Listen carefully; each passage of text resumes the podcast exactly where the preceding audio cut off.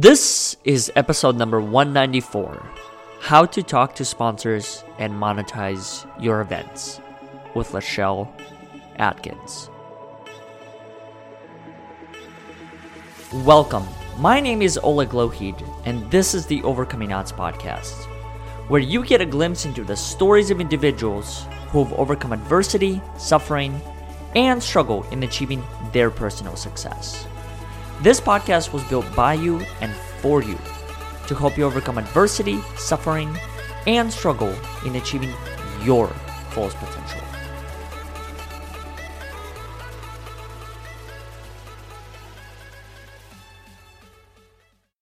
Before we get into today's episode, I would like to make a few quick announcements.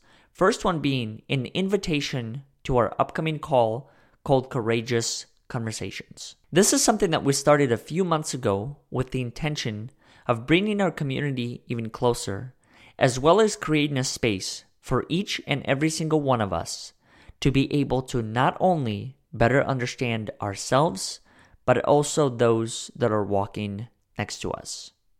If you would like to know more details about any of these upcoming calls, please leave us a message through our website at overcomingodds.today. The last thing that I would like to mention is if you have liked any of the previous episodes and continue to enjoy the content that we put out there, please consider leaving us a review on iTunes, Facebook, or Google so more people can hear these inspiring and courageous conversations. Now, let's get back to the show. Lachelle, welcome to the show. Thank you so much for having me. And uh, you know, you never know what to expect when it comes to me. So you I'm here on my phone. we were talking before we recorded. Uh, no internet. So, you know, it's just the joys of business and just opportunities. You got to make lemonade out of lemons, okay? Mm-hmm. So mm-hmm. it's the holidays. My kids are home and we had a power outage due to a storm, and so we still don't have internet. So, needless to say, they're wrecking their brains trying to come up with board games and card games, and the list goes on and on things to occupy themselves without internet. Man, they're having to go to square one, it sounds like, right? The yes. times before internet, because I bet in, in, especially in today's day and age, internet plays such a big role when it comes to mm-hmm. keeping people's minds occupied and I would be curious to learn from people who were introduced to internet as the toys and the entertainment. Like, what do they do mm-hmm. in those situations? Right. Well, and like I tell them, hey, draw, get some puzzles out, you know, your DVDs, VHSs. We actually still have a VH recorder, VHS recorder with uh-huh. uh, some of those movies. So yeah, we have an arsenal of things to do. but do they want to do it? You know, then I said you can always clean up and reorganize, but that's definitely not happening. Yeah, that's a different question, right? The things might be available, but whether or not they're going to choose to act on those things, it's a different story. Mm-hmm. mm-hmm. You know, I wanted to have this conversation with you because a couple reasons. First is I feel like every time I have an opportunity to speak with you, I experience my own breakthroughs when it comes to topics, and I know you do too. And mm-hmm. one thing that's unique about our conversations is that we will walk away with at least a notebook full of things to yeah. uh, think about and implement. But this topic and this concept of sponsorships, it's something that's been in my mind, and I've been very interested in learning more about it. And I perhaps the way that you and I can start this conversation is based on your own personal experience. What do you think is the challenge that you have experienced when it comes to either acquiring sponsors or actually monetizing the different sponsorship opportunities that you have on your end?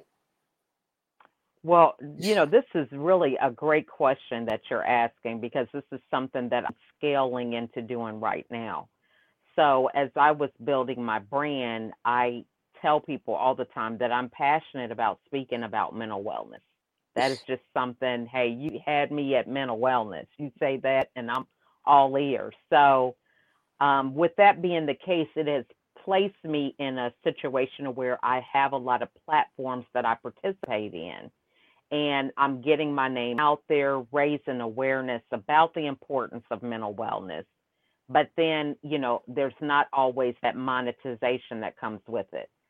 So I feel like I have done a very good foundation to uh, be known for this and now people are coming to me and asking me to speak and things like that. So now this is where I am beginning to explore sponsorship and monetization with that because with me scaling back, I have uh, just limited myself now to a tribe of people that I talk to on a weekly basis mm-hmm. so that I can stay focused on what it is that I want to do. So, you know, sometimes if you say I'm an advocate for mental wellness, it's like everybody that says that you're like running around like a squirrel. Oh, you know, trying to go to this place and that place. You know what mm-hmm. I mean? Mm-hmm. And so now I feel like I'm trying to attract right audience to me instead of always going out doing those things. So when I say scale, I am trying to pick so many events a month that I will talk on mental wellness. So if someone invites me, then I can do that platform. But the way the sponsorship comes is going back possibly to some of those different areas and see if they're willing to partner on some events that I'm interested in uh, doing myself so that I can begin to have control of my calendar. So I did a lot of things um, to get exposure during Corona because there were a lot of moms who were struggling with working from home and having their kids home so that was a topic that I felt very, you know, important about discussing because I was challenged with the same thing. Mm-hmm. And so when having eight kids, it's like, man, if I can do it, you can do it. So I just wanted to encourage other moms. But with this being a case where now we're still into that, so now it's like, how do I get out there in a more organized platform and be able to share in a way that has even more impact and you do that through sponsorship and monetization i believe did you ever find it challenging to ask for money directly from organizations or individuals that could be possible sponsors? And if so why? I think what you need to do is um, because like i said this is very organic. I'm working on this now. So mm-hmm. the first thing is knowing what you want the uh, sponsorship for. So my ideas come all the time and I just write them down. The first thing, if you have a certain organization or you have a mindset about what you want organizations to do, then I feel you should have a script for that. When you have a script, you're able to go off the script. It's not any personal attachment to the outcome. And you're able to figure out why do I want this money? What am I going to do it do with it? How is this going to be a win-win for both parties? And really dive into creating the right kind of script, and then using that for our organizations. So you're you begin to kind of remove yourself from the yes or no, and you're able to keep moving regardless if they want to support you or not. Does that make mm-hmm. sense? Yeah. You know, one of the things that I've also noticed that's been kind of an interesting journey to observe for me is when I started to approach different organizations as possible sponsors for events or whatever other things that we were putting together, was that there was also this challenge about keep staying true to what I believe is mm-hmm. the um, offered value, but then also understanding that that offered value may not be the value that they're looking for. You know they might be looking for additional things or completely different things.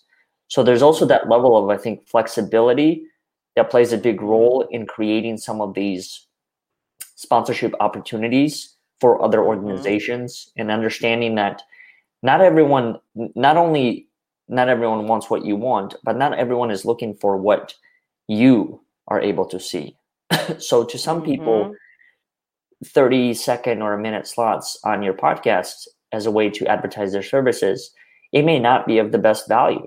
It might be some other mm-hmm. thing. And so that's where it's something that you touched upon, and that's not being tied down to a specific agenda when it comes to that, but rather being flexible and maybe using that script as an introduction to a conversation but then also knowing that that conversation may have its own things that you're going to have to identify and almost like recreate as you so have true.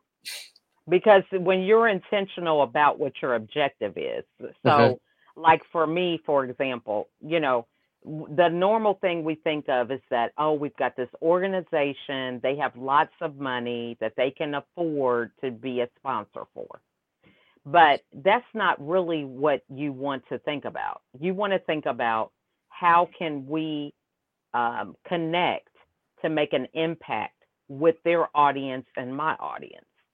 So that may not look like always money. It could be uh, them donating books, you know, self development help, um, you know, different things that are outside of money that you might not even consider because maybe there's a theme that you could do. You know, yeah. like let's say as we approach uh, 2021, you want to do something on reinventing you. So with that, you want to get journals for the people. You want them to have a, a self-development toolkit that you want to provide products in so that when they attend your event, you know, you want to be able to give them these tools that they can go and take home and use with them or mail them to them in advance right? Mm-hmm. So mm-hmm. if you're thinking out of the box with some of these things, you know, they are able to sacrifice some things and you're able to sacrifice some things coming together to create something new and different. Mm-hmm. Because if you go into this thinking like everybody else thinks, uh, you're not going to get very far. That's just my opinion. Yeah. Laura Moon, who has joined us through LinkedIn, has mentioned something here, and that is sell the sustainable investment, and that is growth supportive objectives. It makes the company want to invest more. I couldn't agree with that more because I think it's, mm-hmm. you know, I remember when I was first starting off, um, I was more focused on the other end of that. And that's like, here are all the values, and here's the cash value, here's the monetary value. Mm-hmm.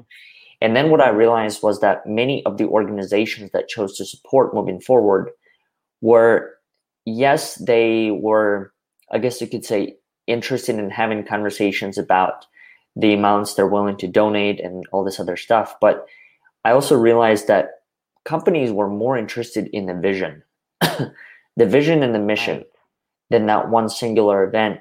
And I remember when it um one other thing that really made sense to me was I was having a conversation with someone who had connected with on LinkedIn, and him and I were just having a call, and he said, "Why offer different sponsorship opportunities for one event?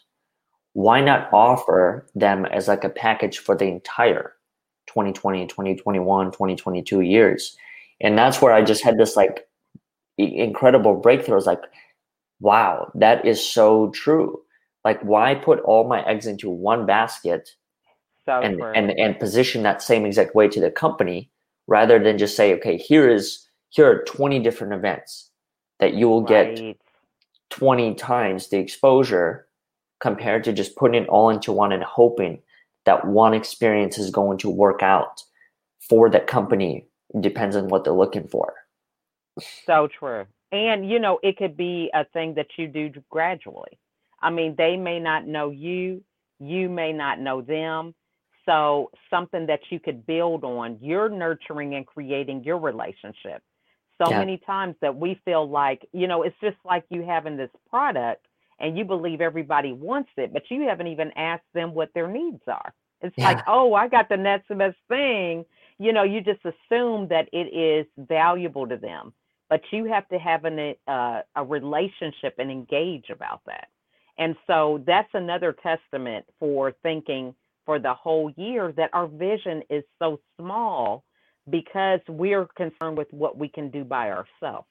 Mm. But if your vision is bigger, then you recognize that you can't do, you know, that's kind of intimidating to say, hey, I need uh 70,000 so that I can put on 12 events for you. You know yeah. what I mean this year and you know you're you of course you're intimidated by saying that as an individual but if you know you have a team if you have a track record of doing X amount of events, that is not going to be a hard thing for you to uh, put out there. Mm-hmm. How do you position the ask then? At what point, personally speaking, from your own experience, do you, how are you able to gauge where within the relationship you can put it, put the ask out there? Or do you even okay. not even bother in, in overthinking that? Right. I think the first thing is recognizing first who the decision maker is. So you want to make sure that you're talking to the right person who is able to determine if they would like to enter into an agreement. So that's mm-hmm. the first thing is doing your homework. The second thing is it's just like any other negotiation in terms of me, I feel, is that you want to be able to meet someone's need. So a sponsor is not just giving you money just to be a hero of the day. They want something out of it, you know. So you want to be able to meet their need. So if they are in the market for maybe a different audience that you serve or they want to do something new and they see you as the expert. So really kind of honing in on what that is because I think a lot of the intimidation comes from you don't feel comfortable asking because you don't really know what they want or you're feeling intimidated if you're going to be able to deliver it all because mm-hmm. you don't really know what they want if that makes sense yeah so i think it's just that organic conversation of asking those questions you know you know because you may say well originally um, i was going to ask you for 12 months but you know, if you're comfortable and or if you're not comfortable, but I want to kind of show you where I stand, let's commit to a three month contract or six month. You know, it's again not being married to the outcomes, but recognizing what you bring to the table mm-hmm. and what you are, what they bring to the table, and coming together to create your own zone of genius or masterpiece with you guys both collaborating. Mm. If that makes sense. It does. I love that because it just it I mean, I think that in a way is a true form of partnership. Being mm-hmm. able to come to the table and, and express both of your individual needs, but also understand that both of you may not be looking for the same exact thing. And so it's almost exactly. meeting meeting each other halfway or wherever that person that person or company may be, and then finding a creative solution around the two the two needs, not only one need. Exactly and you may find that they may you might have a figure in mind and based on what they you tell them that you can do mm-hmm. your track record things you've done they may offer more money than what you even thought to ask mm. you know mm. you never know they may offer other things they might say hey well you know we we have access to um, a private jet we can fly you here so you don't have to worry about your flights mm-hmm. we can bring so many people for you i mean you just never know so mm-hmm. don't limit yourself, is what I believe. Mm-hmm. You know, the other thing that comes to mind, and this is another question that I've had on the back of my mind, and it's this topic of money. Mm-hmm. What is your relationship with money? How do you view money to begin with? Well, I believe that it's a tool. Um, I think that one of the problems that many entrepreneurs have, and I've had this in the past, is that w- money um, we attribute money to meeting our needs.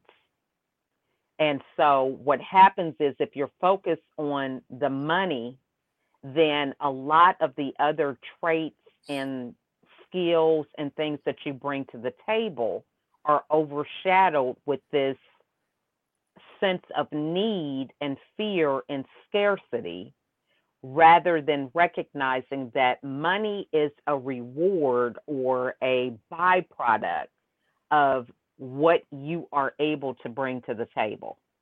Mm. If that makes sense. But if you lead with, you know, what you need, then that comes across to the lead or another client that you're talking to, and it really turns people off.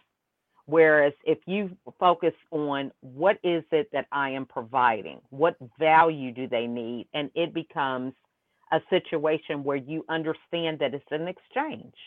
Mm-hmm. So money can be used as an exchange in that process, and you're not married to the outcome, and you're able to talk about it without it being an emotional situation. Mm-hmm. But if you're coming from your needs and where you feel like you may be in lack, you cannot separate the two. It just clouds your vision, how you come across, and you know, you take things personal. Right? Yeah. Yeah. I have been there 110%. Mm-hmm. You know, and then it, t- it took a while to understand. I think even the other thing, kind of beyond the sponsorships, but more so just pricing and understanding one's services and the values provided. Mm-hmm. That took me a while to understand. it took me a while to understand. Right. And I remember for quite a while, I second guessed the things.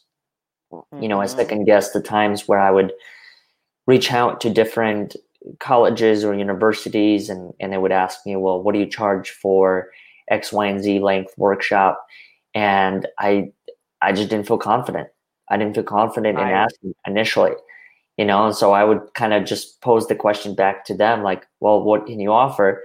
And then I just realized that there were many of the organizations, they, you know, they would offer the lowest thing that they think they could get it for. Mm-hmm. And then that's what I ended up, that's what I would go with. And then I just realized that, okay, this is really not aligning with the self worth, with the value that I mm-hmm. have created for it. So part of my own journey, I think when it comes to the sponsorships and pricing of the services has really become in getting confident with my own message and knowing that what I have to provide is worth that. And then at the end of the day, that number to me, it's just a number. Right. You know, it's like there's that's it. It's just a number. Like 5,000 is 5,000. 10,000 right. is 10,000. Like, what does that even mean? It's just a number you throw out there just like a number you see when you go to a grocery store and you see right. a green apple costing 64 cents. It's like mm-hmm. someone just threw out a number. And then, you know, right. the market in a way sometimes dictate dictates it. But that's where I realized that for me, it's more about developing confidence in my own value and my own work. And if there are people that say no to some of those opportunities, know that there are how many people? Seven billion other people that might say yes. So true. And, you know, I think sometimes if you're not married to the money, also, you have the ability to be creative in coming up with that value. So let's take a college and a university. So let's say that they, you know, have a limited budget. So then it begin, begins a negotiation okay, normally my fee is 5000 yeah. I am willing to do this lower amount, but what other things can you bring to the table? Can I do a month's worth of workshops with your students or staff? Uh, are you willing to purchase books from me? Um, you know, can I be on your website exclusively for 30 or 60 days? You know, talking about my event you know, will you put a video on your website? So I think when we're so caught up in the money, you know, that if you just had that on there, you know, you can use that to get a different contract from somebody else because there's your credibility by being on somebody's website. Yeah. So you got to be willing to think out of the box and be prepared because what can stop other people? Most people say, "Oh, they didn't want to give me 5,000 I, I just left. But if you begin to start exploring different things, you may end up with something that's value more valuable than five thousand dollars. You might say, okay, I'm gonna do this event. I need a video. I need you guys to film the video, and I need to have it broken up so that I can put clips on all my social media outlets. Let them work for you. Yeah. You see what, what I'm saying? What changed for what changed for you when it came to developing this kind of mindset? Because, you know, one of the things that I've learned in being connected to you is that you continue to push and find value beyond the perceived value. So if some, mm. let's, for example, if you're not able to receive the full fee that you request for, you're still able to put yourself in positions that, okay, there are other ways that I can leverage projects I remember even the book you were talking to me about, the one, the most recent one that you worked with, the co-authored mm-hmm. one. You know, that, that was a different journey. right out here. Yeah. It was a, di- it, was, it was a different journey that you took. but it, it right. once again is a reminder it's like how do you personally not only maintain that mindset but like what made sense in your life that you started to repeat to yourself hey there's more value than what is perceived and how do i continue to cultivate that from one relationship to another. Yeah. I think that the first thing is um, not being married to the outcomes is big. You know, there was a time that I feel like I was living in a box because it was the way that I always saw the outcome. So, for example, let's say that we're having an event and we come together, have a meeting, and we're like, okay, we need to get one sponsor for $5,000. And this is the only way we see the event being successful. Yeah. But it's getting out of that mindset of figuring out, man, how many people do we want to talk to? How do we want to impact them? What do we want them to experience? How can we have them talking about the event? Because it could be another thing where you could say, maybe the people can't provide the money at the event, but they can give you some uh, tools before. So they could post it on their website, a campaign, an email campaign to the, just their constituency or whatever. Mm-hmm. So I think it's the whole thing of deciding that when you have a goal, all the parties involved should have a seat at the table so that the vision does get bigger.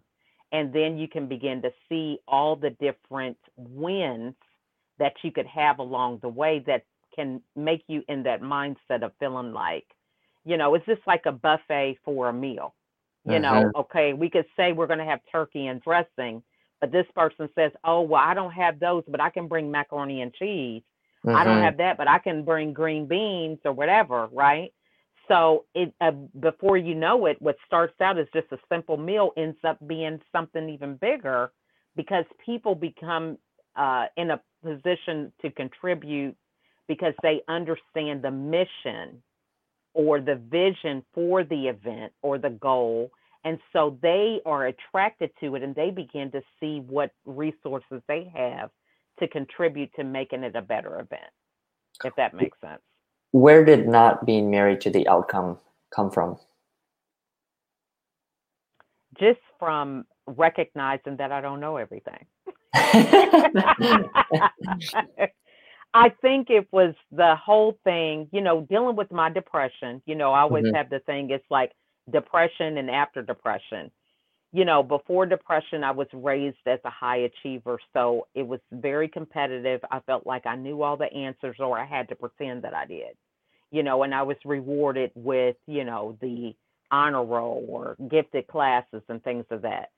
And now I feel like um, I'm so conscious about unlearning what I thought I knew because that was a personal journey. You know, mm. I could get the accolades for the things that I was personally responsible for. But when you're coming to a situation where it's a group activity, it's it's not going to do any good for the group if I'm the only one that feels good about what I'm doing. Mm-hmm. We want the whole group to raise the energy.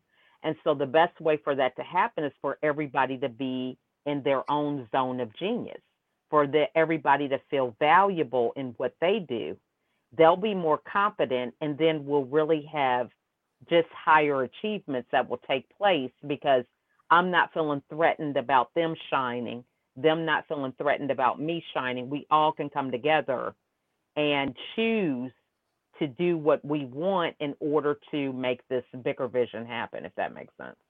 Do you think a large portion of creating a space like that comes from creating a space where you truly are there to understand the other person and listen to or or there are other components that play a role in creating that safe environment i think um, one of the things is understanding The another one is just getting judgment out of there you know out of the conversation at all um, you know i just was in a situation to where a lot of things I wouldn't say because it was like, man, I don't want them to think this.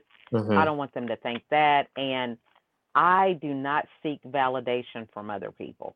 It just does not even register to me like it did in the past. And I think that ability to be transparent and authentic really knocks the walls down so people can organically talk in a way that gets things accomplished mm. rather than beating around the bush, everybody hiding behind a mask.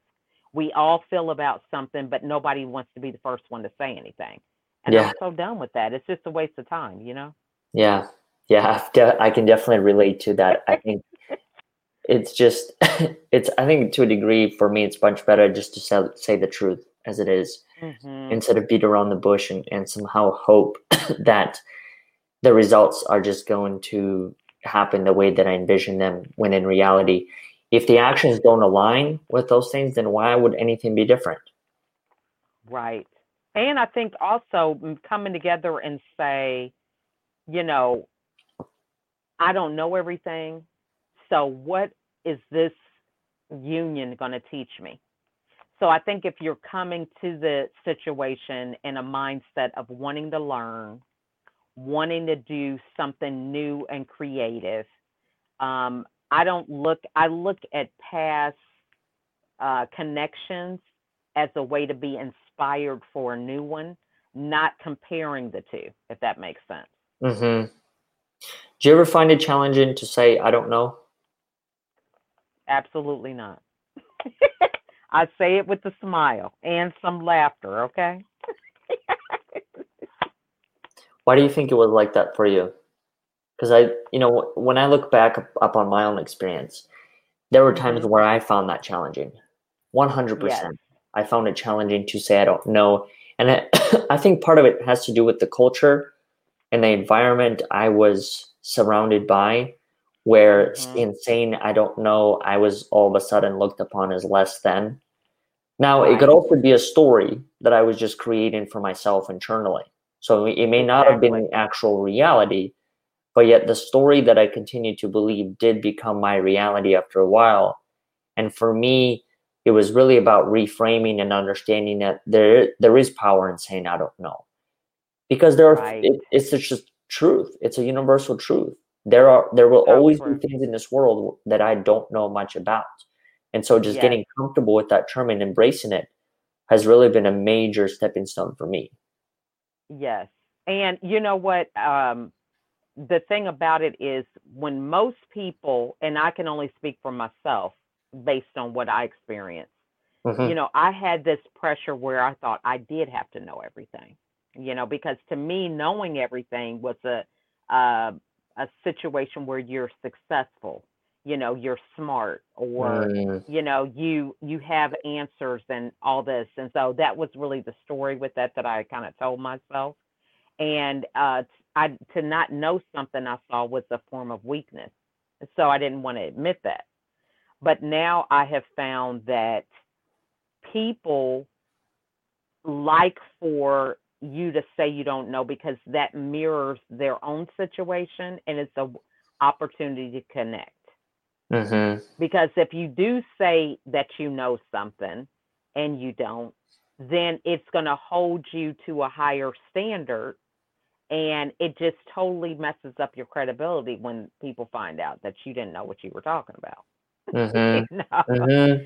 So for me, I value my word and my reputation about the things that I consciously do myself. I value that more so than it, now if somebody says, "Oh, she thinks she knows everything," that doesn't bother me, you know. But if I go around acting like I know everything and don't, that's the problem. Not what somebody else is saying, but what am I doing myself? Mm-hmm. See what I'm saying? Mm-hmm. Yeah. Yeah, because it's one thing to hear that perspective from someone else, and it's a whole other thing to create a story around that, and then continue to believe that story. And I mean that yeah, that that's a never ending thing. the story, yeah. all the stories that we tell ourselves about events that have happened or haven't even happened just yet, and yet there's just there's so much to unpack in into in this concept of just your own inner narrative and how yes. it really does i believe it does form your reality or perception of it it does it does and I mean, I see it every day. Every time I meet somebody new, I can see the walls fall down with them because you know most people think oh okay well she's got a lot of kids so i you know they don't i don't know what they expect but i can just see that a lot of things that i consciously work to create a new connection with them uh-huh. and seeing me actively do that it just blows people out of the water because i don't know what they're thinking but they do come with some preconceived notions i can tell you that and it's totally different once we have a conversation. Lachelle, you and I obviously can have a conversation for the next uh, two to three hours if we give it if we give it the time on all these subjects. But to kind of conclude this conversation, what are some of the ways that people can help you, can support you? And I know that you have a book. What's the best way that yeah. people can find that and connect with you? Absolutely. So the book is Inspirational Women of the World Mm-hmm. Um, I am just one of the authors, and just a note about this. You know, we were talking some time ago, I think, mm-hmm. and uh, I did a Facebook Live about getting credit. And I just want to highlight the fact that I'm not the head author of this book. Um, I'm just one of 20, but sometimes we limit our ability to impact others if we want to get the credit. Because if, mm. if they were waiting on me to do this whole book, it would still be in my computer. Right?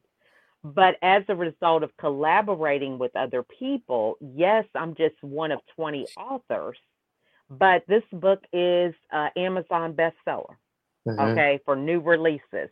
Amazon bestseller in business.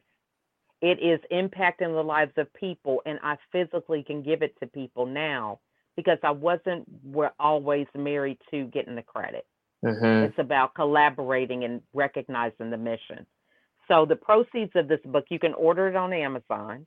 Uh, they go to um, a charity that we're working to increase enterprise in uh, Morocco.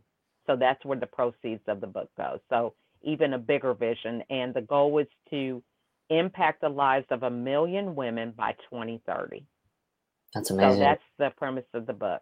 But they can mm-hmm. follow me on LinkedIn or Facebook. I'm really on any social media platform, and I have a YouTube channel. Mm-hmm.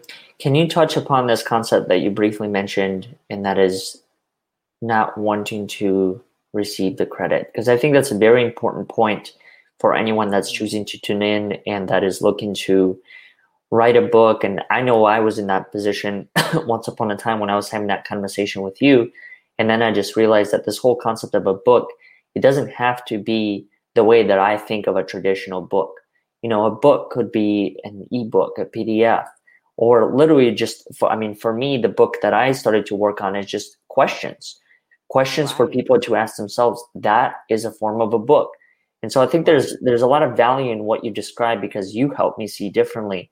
Talk to me mm-hmm. a little bit about that. Like why how did that make sense to you that hey, I don't have to have all the credit in order to still have an impact that I aspire to have in this world. Right. That really helped me with me being a speaker because many people, when they hear how many children I have, so we didn't even talk about that, but mm-hmm. my husband and I have 15 children. So for those of you that are watching, don't know who I am, um, hence the name America Supermom. But what happens is when people introduce me or, you know, I come and do an event, the first thing is like, oh, we have so much respect for you, 15 kids. So they put you on a pedestal. You know, it's like you're above them. Now, I'm I don't feel that I'm above anybody, but the difference is is that I recognize and I receive that and because I feel like it's a form of um, people recognizing what I'm challenged with.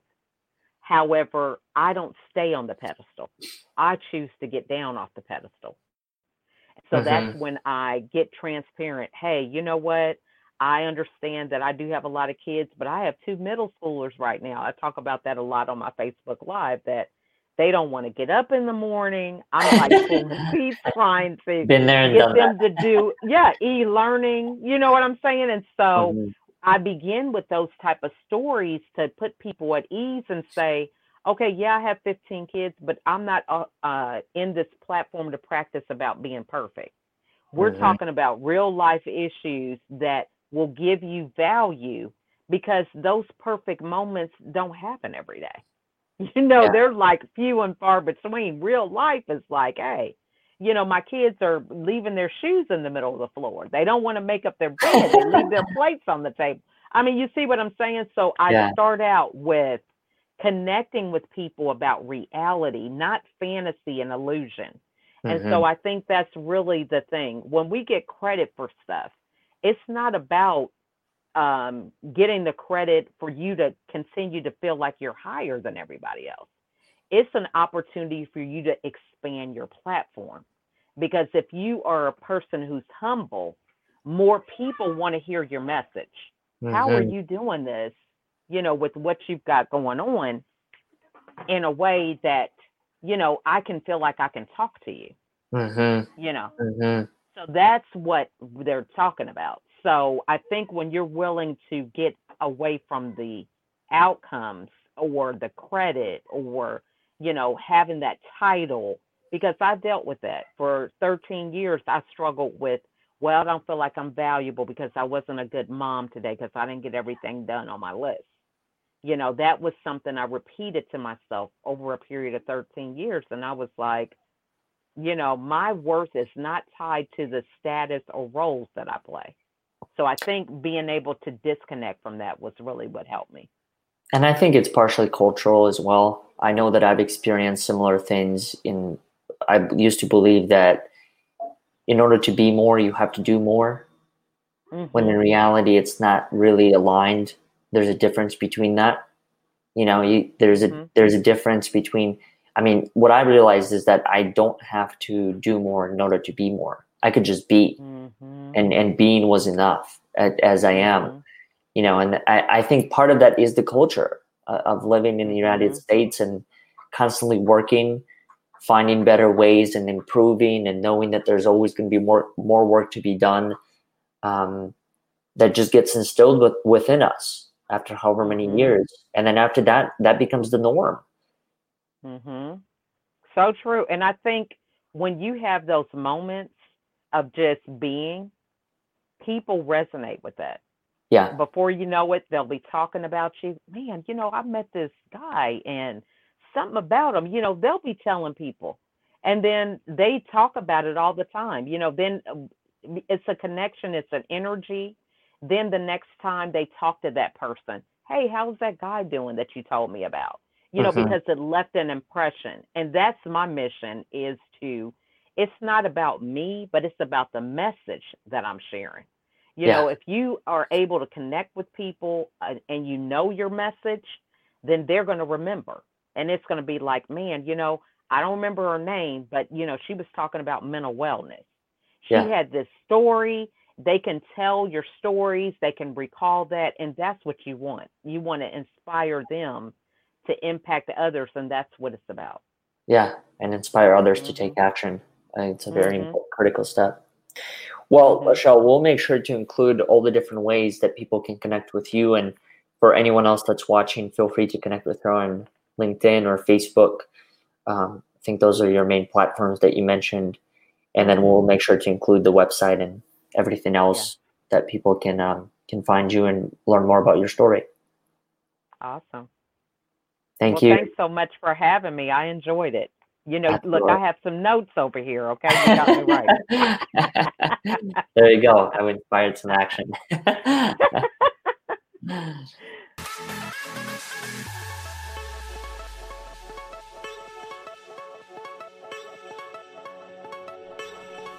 Thank you all for listening to today's episode. I hope you enjoyed it as much as we did. If you haven't done so already, consider subscribing to our podcast so you can receive all of the latest content as well as all of the upcoming episodes. Also, if you like what you heard on any of the previous episodes, consider leaving us a review on iTunes, Facebook, or Google so more people can hear these inspiring conversations. Once again, we thank you for listening and we look forward to having you next week.